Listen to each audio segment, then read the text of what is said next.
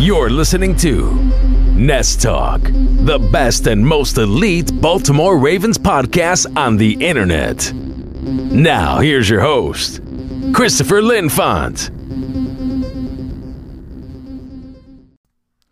Ladies and gentlemen of the Ravens flock, my name is Christopher Linfont, bringing you another edition of the Nest Talk podcast, the best and most elite Baltimore Ravens podcast on the internet. Um, we're recording a little later than we usually do. Today is May 8th, uh, VE Day for my history buff, uh, fellow history buff Ravens flock members out there. Victory in Europe Day ending Second World War, 75 years ago today. Um, anyway, today is May 8th, 2020, and we have a lot of Ravens news to cover. Even though we're in the dead of the offseason here, we got our schedule released last night. The Ravens made two roster moves over the past couple days, or over the past couple of weeks, I should say. Um, and we have a story involving one of Baltimore's most prominent players. I guess you could call it a domestic violence dispute. We'll get right into that right away. But first, I want to remind you all to wherever you're listening to the podcast, rate the podcast, follow the podcast, subscribe to the podcast, give us a thumbs up, a five star rating, whatever you're doing. If you're on iTunes, of course, it'd be uh, stars. If you're on YouTube, give us a thumbs up, subscribe. Um, helps us out quite a bit, and it, of course, gives us feedback. We want to make sure that this podcast is the best it can be for our listeners out there. Um, and I always appreciate you guys listening every single week. Um, I mean, I really do. So give it a thumbs up, give it a rating. Uh, let us know. Tweet us at Nest Talk. You can find me at Chris Linfon, and of course you can find the Baltimore Feather at Be More Feather. Tweet us there, follow us, and you can find us on Facebook as well. Just search up Baltimore Feather or Nest Talk. Um, and finally, go to BaltimoreFeather.com. Sign up for the email news list. You'll get some articles in there once in a while in this off season. Even though it's going to be pretty much dead, you'll get a couple articles in there, maybe a week. Um, so yeah, without further ado, let's head straight into the Earl Thomas story. So this is the player I'm alluding to, Earl Thomas, um, prominent Ravens member.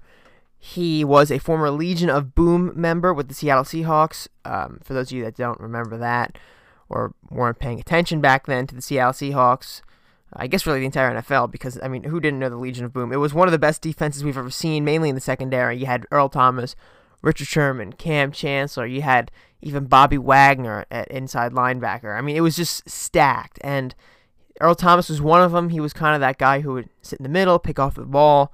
Um, so he's a very prominent player. Ravens got him last year on a three-year deal. Uh, and here he is now in a situation the Ravens are not that happy about. Now, I will tell you, I don't really. There's no criminal charges I don't think that can be placed on Earl Thomas based on the facts we know so far. Um, but essentially, the gist of the story is kind of twofold. So, for those of you that didn't see the TMZ report or my my um, summary of the TMZ report on BaltimoreFeather.com, the Earl Thomas story essentially boils down to to two parts. So the first part is that his wife finds him cheating on her at about it was really early in the morning, a while ago actually. So it's about 3:40 in the morning on April 13th, okay? So this is what, 3 almost 4 weeks ago at this point since the TM before the TMZ article even drops. Um, and you know, we we found out that something was going to happen with Earl Thomas beforehand because he takes to Instagram and basically says, you know, there's a TMZ article that's going to come out on me.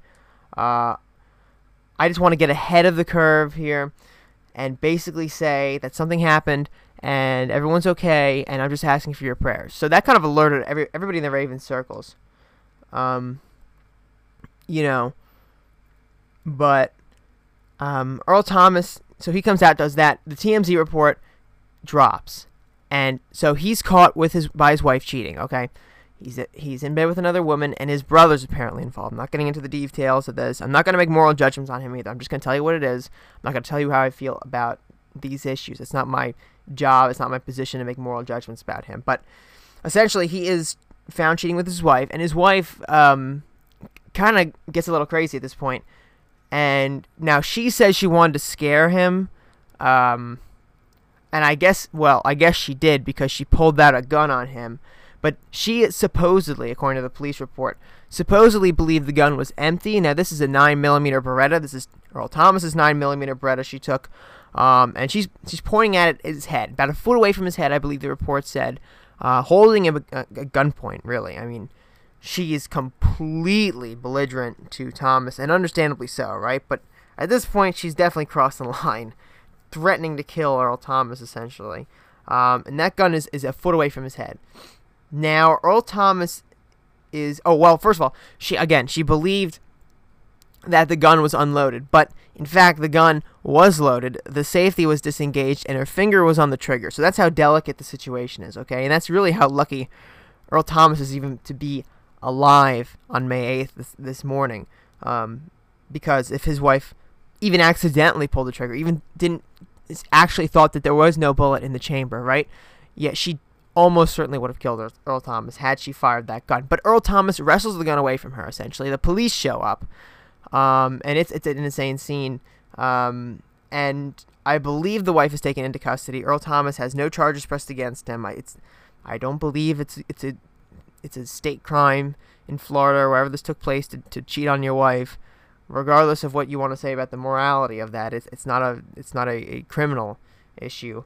Um, but it certainly is a criminal issue to point a gun at somebody's head, a loaded gun nonetheless, and try to hold them hostage like that. So she ends up uh, with charges.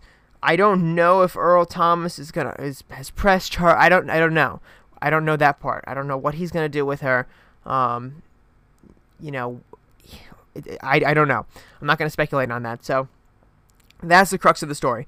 But another th- interesting facet about the story is that, you know, in response to the TMZ story, the Baltimore Ravens released a statement to some members in the media, including Jeff Zrebiec of The Athletic, who I highly recommend you follow. He's probably one of the best Ravens beat reporters in the game. So Jeff gets this memo from the Ravens basically saying, and I'm paraphrasing here, we've learned of this situation last night. Um, that's, I mean, I guess that's basically it. We've learned of the situation last night. That means Earl Thomas did not report this incident to the Ravens. Now, is he under any obligation to do so? I don't know. I don't know what his contract is holds. I'd have to look at the contract and, and understand the language in that contract.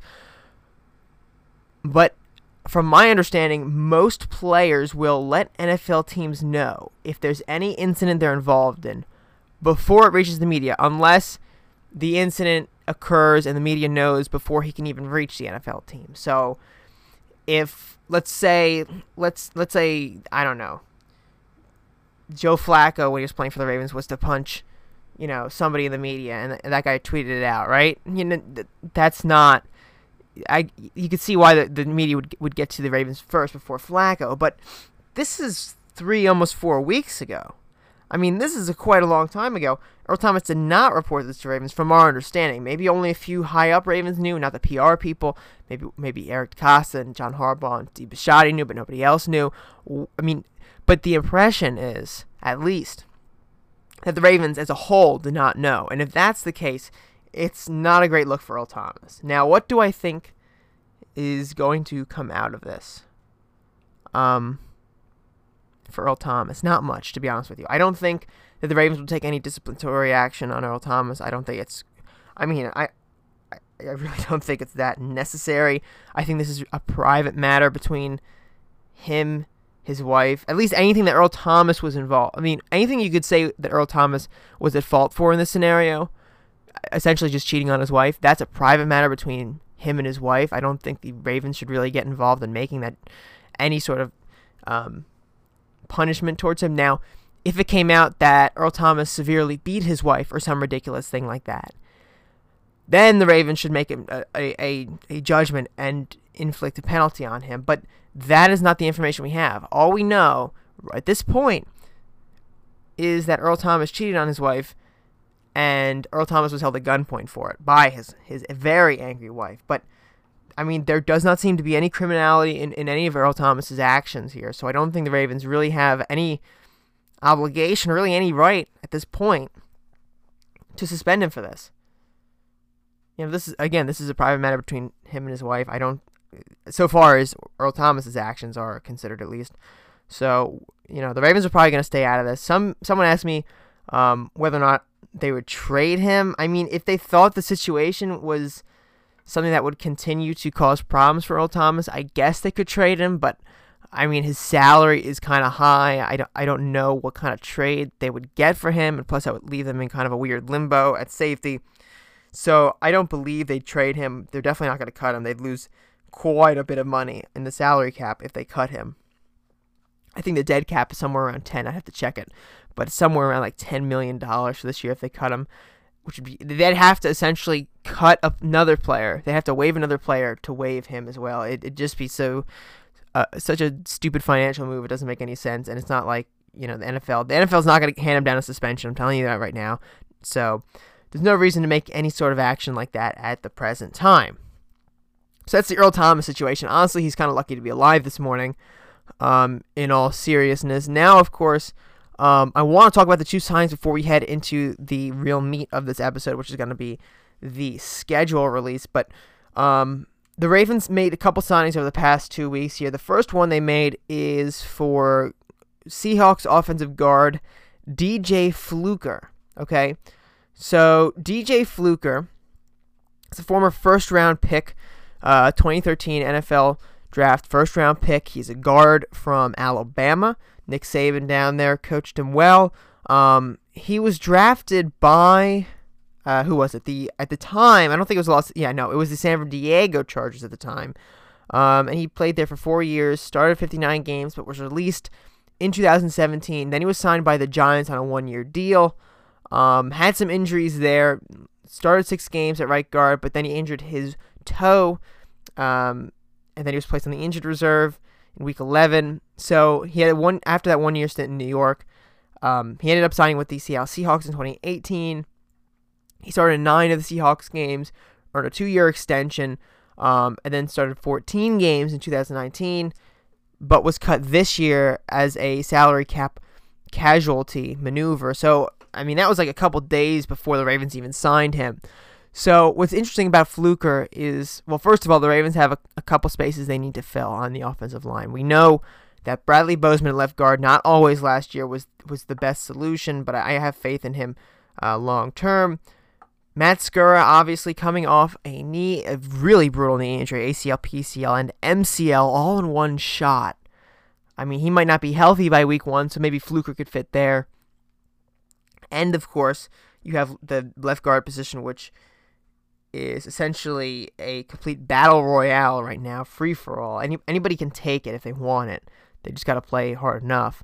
Um, and we'll see who comes out on top there. But you know, Fluker is a very versatile offensive lineman. He can play tackle. He can play guard. Um, so he's kind of gonna fill almost that James Hurst role. If you guys remember James Hurst, obviously he got cut earlier this season. He didn't do enough for the Ravens to stay.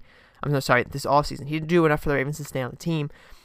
But Fluker would fill that role. I don't think we have um, his contract just yet. I'll check Spotrac right now on this because this was a couple weeks ago.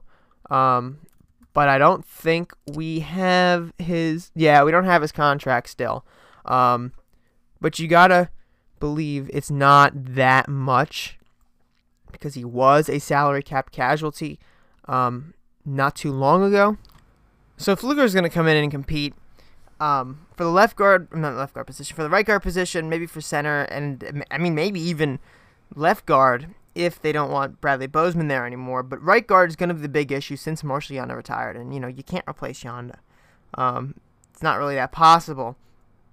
But he's going to have competition there, which is the good thing. When you have these these really unproven players, okay, you need a veteran presence in there. That's that's going to give you someone to rely on. If none of them you know, really pan out. Now, those players are going to be Ben Powers, who we drafted in the fourth round last year.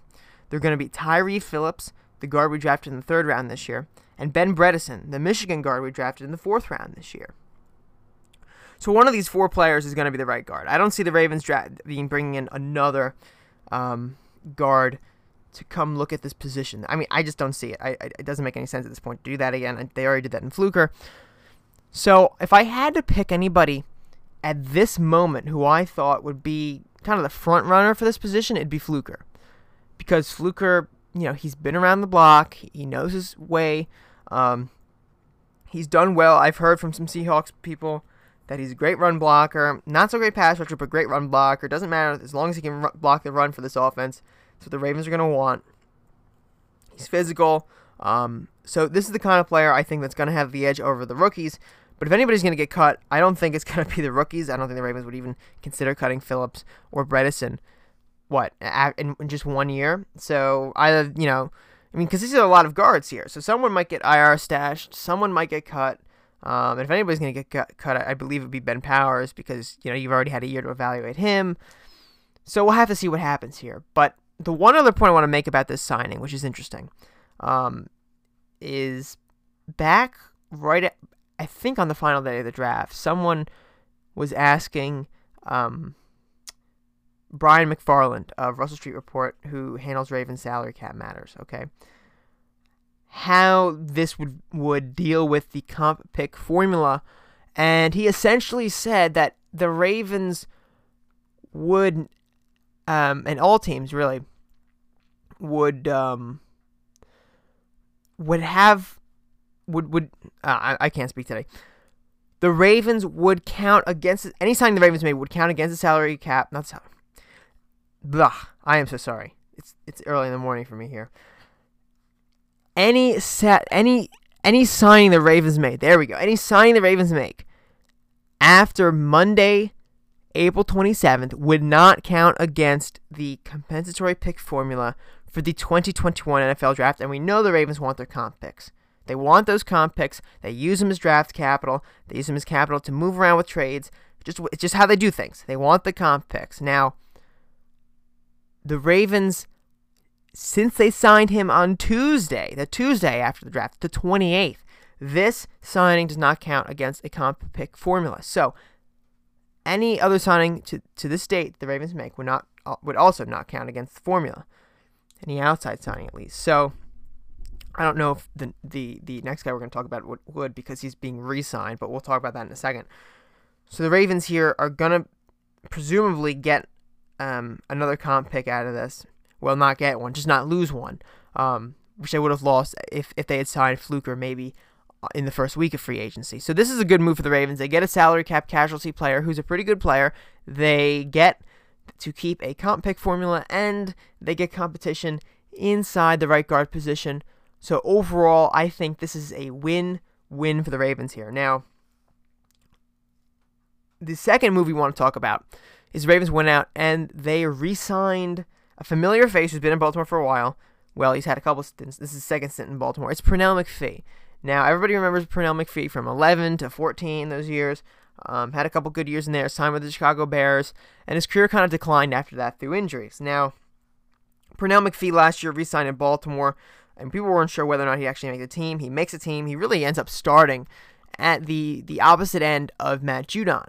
Okay, and he does well. He su- surprisingly he does pretty well. Um, three sacks, 17 solo tackles. What was it? Seven se- tackles for loss, six quarterback hits. You know, a pretty good season for, you know, Pernell McPhee. He had not started a game since 2017, and here he comes in Baltimore, and he's doing pretty well. And then he gets injured, and the Ravens pass rush, which already wasn't that great. I mean, you know, Pernell McPhee was okay, um, starts suffering quite a bit. And it's only Judon back there who's doing the best he can. But when you only got one pass rusher, you're not, you know, striking fear in the eyes of the opposing quarterback when you've only got one pass rusher. It's just that you know it's it's not going to work like that. Um, so that was an issue for the Ravens. Now, before Pernell McPhee signed back, okay, before he signed back, you had to look at this roster and you had to go, who on earth is going to sign? Who on earth is going to go on the opposite side of Judon? Is it going to be um, Tyus Bowser? I mean, he, he he took strides last year, but is he even ready to start? It's going to be Jaylon Ferguson, our second round pick, or second pick, third round pick last year. And, you know, he, he did well. Okay, he did well. He set the edge well, but I don't know if he's ready to really be an impact starter.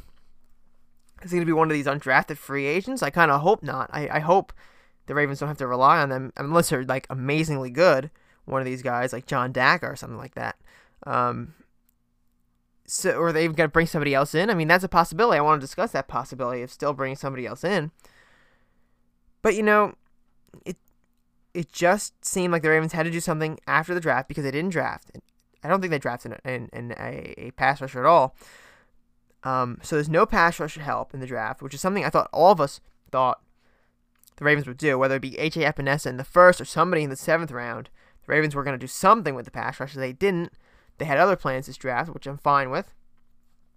overall fine with the other plans. I loved some of the picks, like James Proche, first of all. That's at that pick. And Duvernay, too. Those two wide receivers we picked, I can't wait to see them on the field.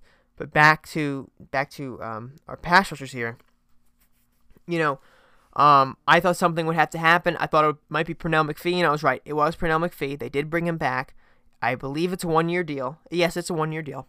Um, and overall, I like the signing. It helps the Ravens out. They bring somebody back who's familiar with the team. And ultimately, they're going to get the help they need. Now, will Pernell McPhee make this a premier pass rushing core? Probably not. But he will bring stability to, to the defense. He will bring that veteran presence that's needed opposite Judon. He'll be able to help some of the younger guys kind of progress, you know, lead by example kind of thing. I'm not asking him to teach the younger guys. I'm just asking him to lead by example and we know he's he's a great guy. He's been around this organization for a while. So overall, I like the signing. I wanted it to happen. I don't know if it counts against the comp pick formula because it's a re-signing. It might act differently than the Fluker signing. So I don't know specifically. That's a question for somebody else, an expert on the comp pick formula. But I will say that overall, I really like the signing. I really like it. I think bringing him back just overall is a great move for the Ravens. Now that's all the free agency news we have, but I want to discuss one possibility. The Ravens bringing in another pass rusher. It's not that far out of reality here. I mean, it, it could happen. Now, will it happen? Honestly, probably not at this point. The Ravens have, what is it, like barely any salary cap. Looking at 8.8 million for the rest of the year. I mean, they, they have room for maybe a signing of, of six million, of five million a year. Um, so that's not great if you're looking for a pass rusher because we're going to go through some of these these free agents here because this is really still I think it's still a position the Ravens can upgrade at. I mean, it doesn't mean you're going to cut Pernell McPhee. It means, you know, you would I mean, actually ultimately cut one of the undrafted guys. But there's still some good players uh, on on the market here, and it doesn't make sense to me that some of these guys on the edge have not been picked up. I mean, first of all, Jadeveon Clowney's still out there. How on earth? Everybody thought that Clowney would be, you know, signed by somebody by now.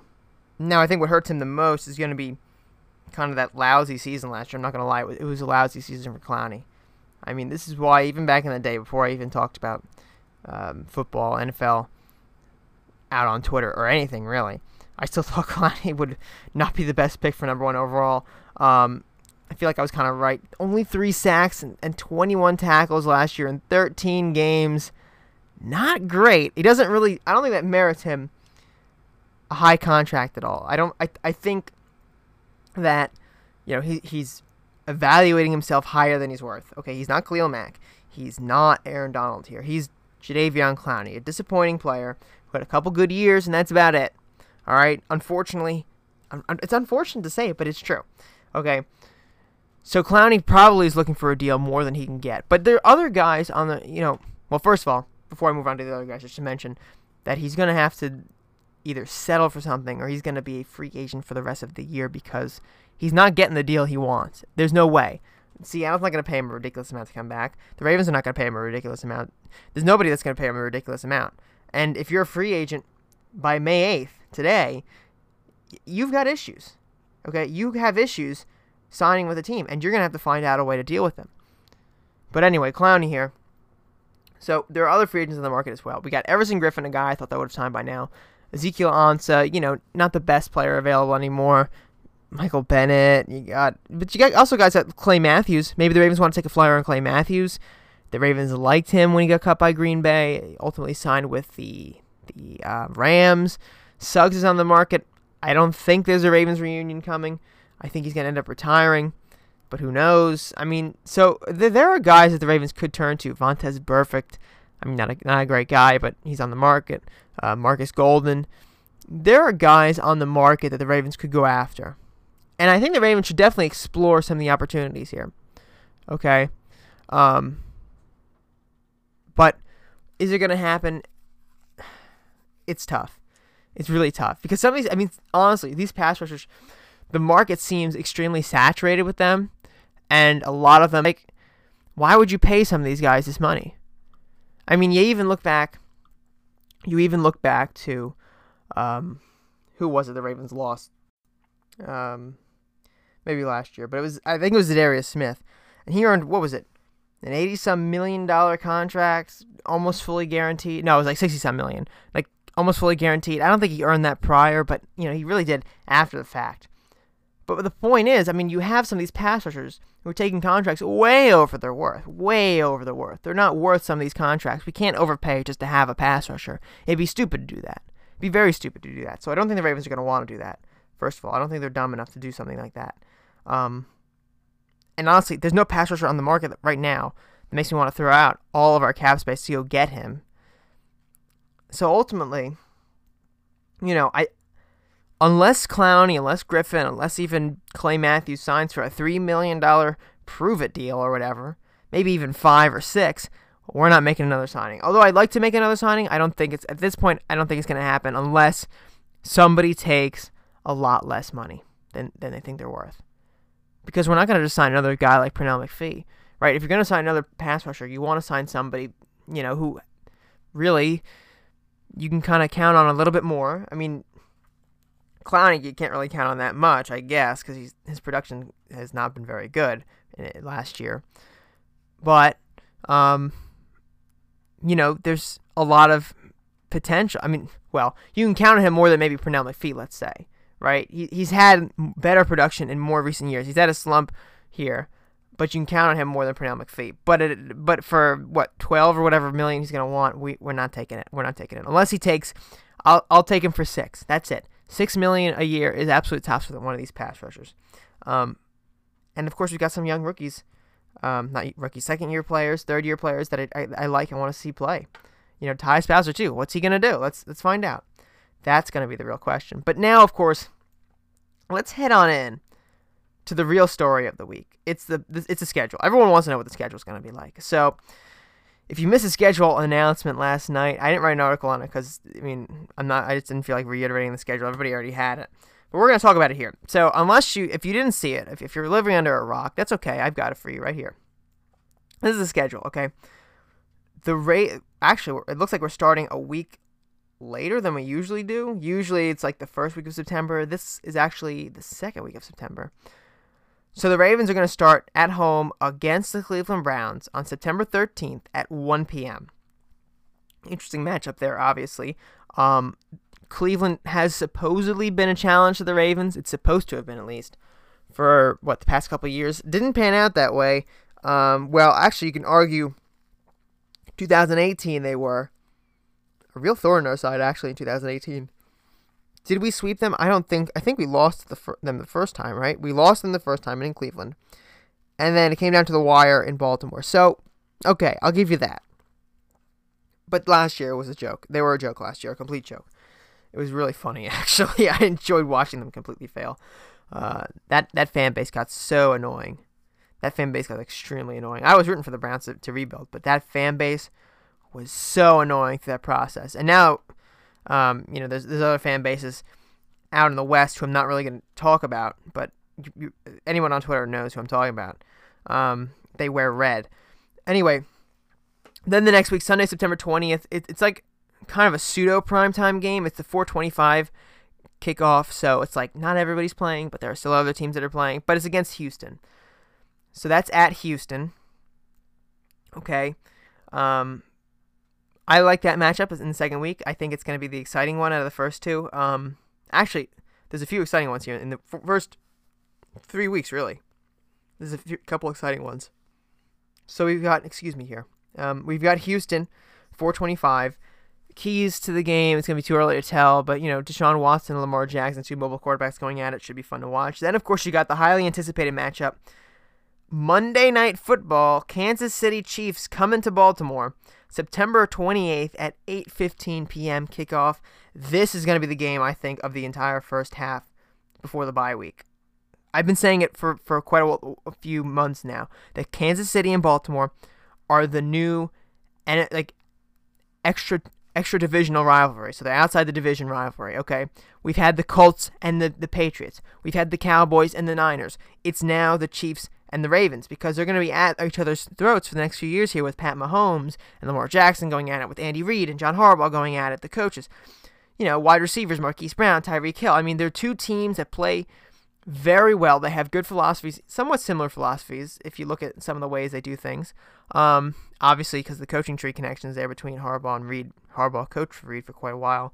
Um, but you know, th- these are two teams projected to kind of be at the top of the conference for a while, and the Ravens are going to try to knock off the Chiefs as as Super Bowl champions, of course, um, or as AFC champion AFC champions, and move into that position as the top dog in the AFC. We'll see if that can happen. Um, you know, we haven't beaten the Chiefs. I don't think we've beaten the Chiefs in the Lamar Jackson era just yet. So it, it's a bit. Honestly, it's probably a must win because you want to have that dominance early in the season. If you run the table uh, 3 and 0 right here, you're on a really hot streak. Heading into honestly not the worst schedule in the world, and we'll get into that now. You've got Washington October 4th at 1 p.m. Sunday. Uh, that should not be the worst game in the world. Washington is kind of in a rebuild mode, so I, I don't really see them being a, a super big threat unless they kind of emerge randomly as a contender here, as some teams do when they're rebuilding. I mean, sometimes you see a team that's not supposed to compete just all of a sudden compete with everybody. It happens. But on paper, this shouldn't be that big of an issue for the Ravens. Cincinnati, October 11th. I mean, they got Joe Burrow, but that's about it. They're not going to do that much. Honestly, I don't think so. So they'll be in Baltimore October 11th at 1 p.m. Then Sunday, October 18th, we get we go to Philly. And if you know so far, it's home away, home away, home away. Home is the next game. So you got a kind of a nice evenly balanced thing there, almost like you know it's Thanos making the making the uh, the schedule here. So we're at Philadelphia at 1 p.m. Sunday, October 18th. That should be a fun game. Honestly, maybe I, I might be able to go to that game now that I'm thinking about it based on the date. I'd have to check. Uh, and then the next week, we have Pittsburgh at home. Now, I really want us to have another primetime game at Pitts- with Pittsburgh at home. It just feels like we haven't had that in years. I saw a tweet, someone said it was six years. I can't verify that, but it feels like at least six years um, since that's happened. I mean, we I love having primetime games with Pittsburgh, period, but I want to have one at home. And I don't I just we're not getting one this year apparently, unless it gets flexed. That's a 1 p.m. game, October 25th. Um yeah. And then we have the bye week. So at this point at the bye week, we have some tough games. I'm going to say Houston, Kansas City, and Pittsburgh are going to be our toughest games. Philadelphia is probably a toss up, but the Cincinnati, Washington, Cleveland are probably all wins, at least. So, you know, let's just say we come out with maybe, what, in those one, two, three, four, five, six, seven weeks, we come out with at least five, maybe six wins. I could see six, five, five wins is probably more conservative. Six wins is probably um, a little bit more aggressive there. And of course, you know, things are going to change between now these predictions are going to get thrown out the window eventually. But I'm just saying preliminary here. I, I like how the schedule is is functioning here. Indianapolis Sunday, November 8th takes us out of the bye week. Um, I don't think that's going to be very difficult of a game. Then we get into the fun part of the schedule. We get at this point four primetime games over the next five weeks. So the first one, Sunday, November 15th, at New England, Sunday night football. 8:20 p.m. kickoff against Bill Belichick, Jarrett Stidham, and co. They're gonna try and take revenge on us for this year's Sunday night game in Baltimore. Don't know if they're gonna be able to pull off the revenge factor, but they're gonna try. New England, obviously a proud franchise. They don't want to lose at Gillette, especially to a team like the Ravens, who've never been afraid of, of the Patriots at Gillette never, ever, ever been afraid of the Patriots at Gillette. It's never worked out for, um, well, it's worked out for New England quite a lot, but it's never really worked out for them if they count us out. Um, you just look back at the playoff history. First of all, it's just pretty crazy there. So we're not afraid of them. I think we can win that game. We might lose that game, but we can win it. And people are going to say, whoa, they don't even have Tom Brady anymore. Why would you even say that we might lose? They're going to suck next year. Listen, this is Bill Belichick we're talking about. Bill Belichick is, in my honest opinion, the best football coach to ever coach the game. He's going to find ways to win. I don't care if he is Tom Brady. I don't care if he is Nathan Peterman at quarterback. He's going to find ways to win, okay? So we can't discount the Patriots. It's going to be a tough matchup no matter what you say.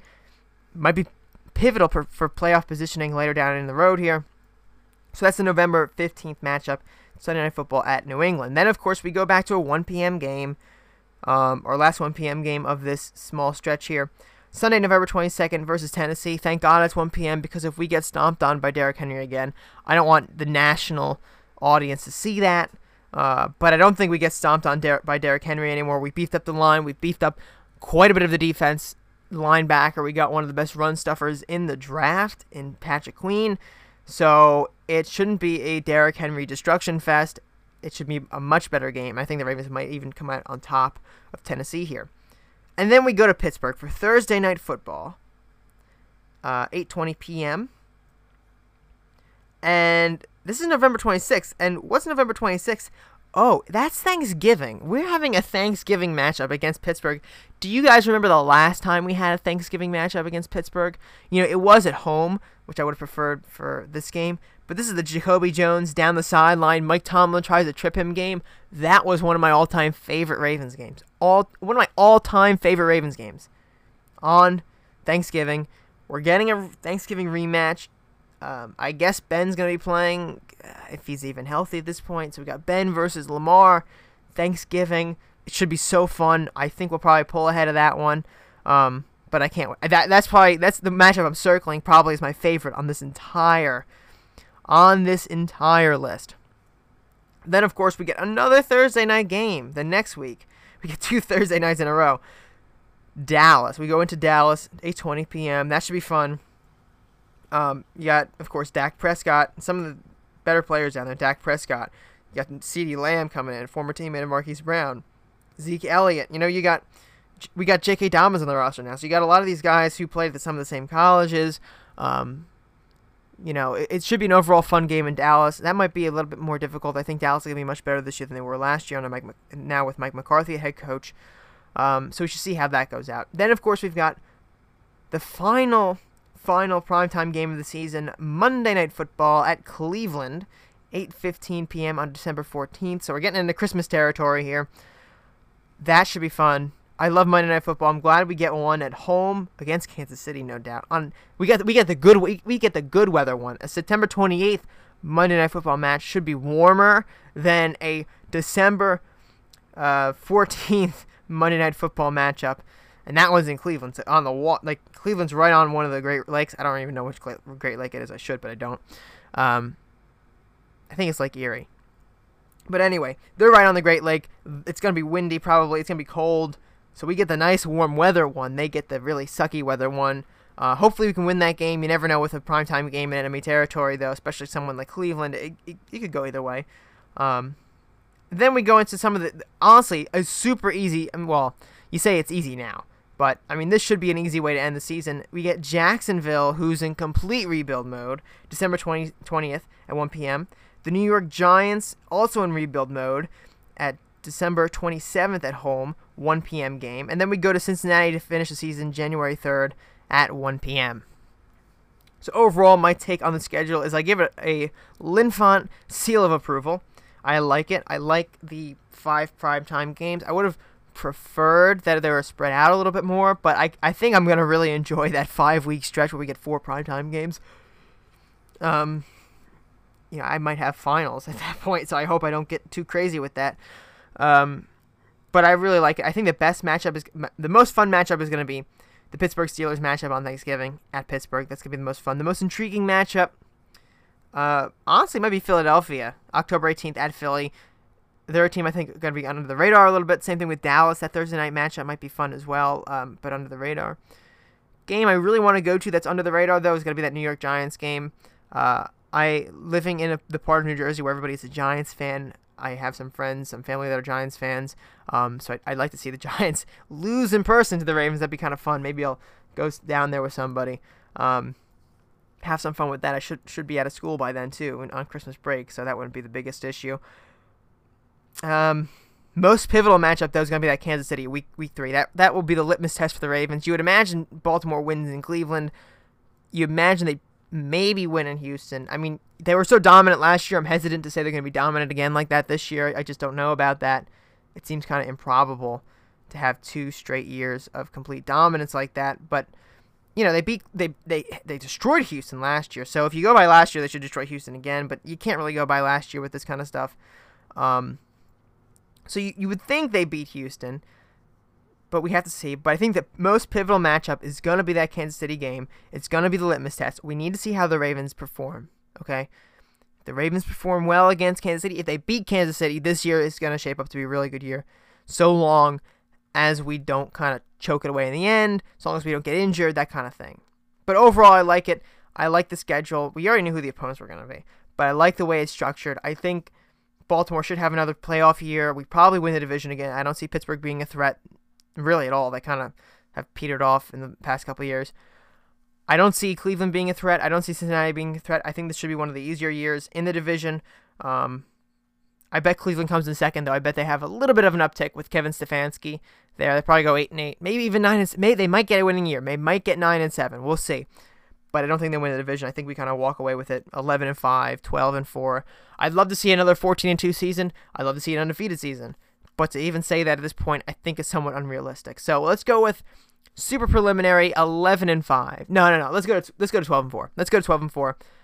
Um of course, I'll do my real predictions when we get closer to the season, when we see training camp and everything in the preseason. And the preseason, that reminds me, the preseason. I have to talk about this too because it's part of the Ravens schedule. Um, and that's assuming a preseason happens. So, of course, we still are dealing with coronavirus. And in my mind, you know, the, the, the, the NFL wants a preseason to happen, but in my mind, I would imagine that there's a good chance a preseason doesn't happen. And I think it's starting um, maybe even later than usual. We'll have to see. But the the Buffalo Bills here, we play them sometime between August 13th and August 17th uh, at home. And then we play the Dallas Cowboys sometime between August 20th and August 24th. So it, I mean, who knows how the schedule is going to pan out with all these like sometime in betweens. Um, that's supposed to be at Dallas. So we also play Dallas in the regular season. That's interesting and important to note. Um, then we go and have the Panthers at home, and they actually gave us a, an exact date for this August 30th at 8 p.m. Eastern Time. So that should be fun. And then we go at Redskins. I feel like we do we play the Redskins every year? As long as I can remember, we've played the Redskins in the preseason. It just feels like we do. I'm pretty sure we do because they're so close to us, um, right down the DMV there. We play them sometime between September 3rd and September 4th. No time to be announced. So obviously the preseason doesn't matter for the regular season schedules, but I would like to see showings from a lot of uh, undrafted free agents, from you know some of the new guys, some of the draftees, maybe some of the veterans we bring in. That you know even Pernell McPhee, see how he's doing off the injury, see how Matt Skura is doing off the injury, assuming Matt Skura even plays in the preseason. Um, and you know I always like I people probably don't understand why I say this, but I like the preseason. I've always liked the preseason precisely because it gives us an insight to these players. And the players make the team.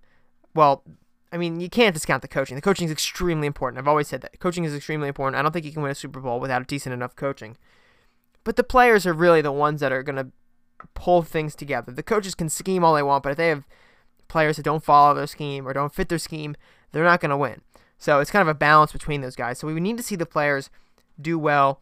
Um, the new players, and of course, the Ravens have that streak of undrafted rookie free agents. Okay, coming in and making the the team year after year. So we'll have to see what happens there.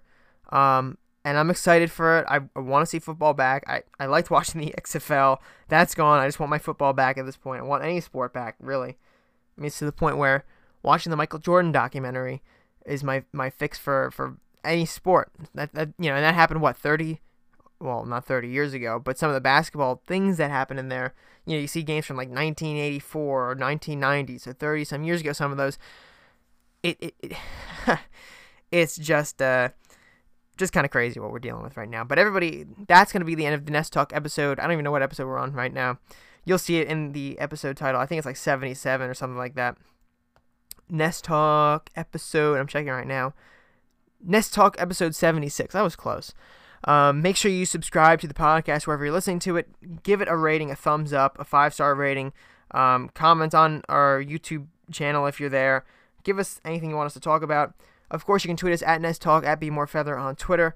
Uh, you can find me at Chris Linfont on Twitter. Find us on Facebook, Baltimore Feather or Nest Talk, and go to BaltimoreFeather.com for for my Ravens articles. And of course, you can also find the podcast there if you just want to check in weekly on that. Um, stay safe in coronavirus, everybody. We're almost through this. We're, we're going to get through it by the end of the summer. I, I, I guarantee it.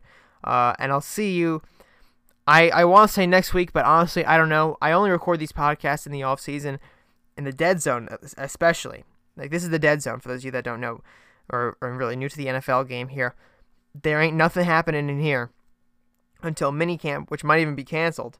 Okay, until some of these camps happen. So um, if there's not enough Ravens news to talk about, we won't have an episode, and I would probably say that on Twitter. If there is enough Ravens news to talk about, we will have an episode, whether it's recorded Thursday night, Friday morning, um, probably Thursday nights actually. Now that I think about it, but we'll see what happens in the future. Um, but thank you for listening to the Nest Talk podcast. We'll see you sometime again in the near future. Um, let's get to the preseason soon so we can get some football back and let's get rid of COVID 19 so we can ensure we have a preseason and a regular season and a Super Bowl. I want to have a full NFL season without any coronavirus worries. So everybody stay safe, be healthy, and we'll get through this.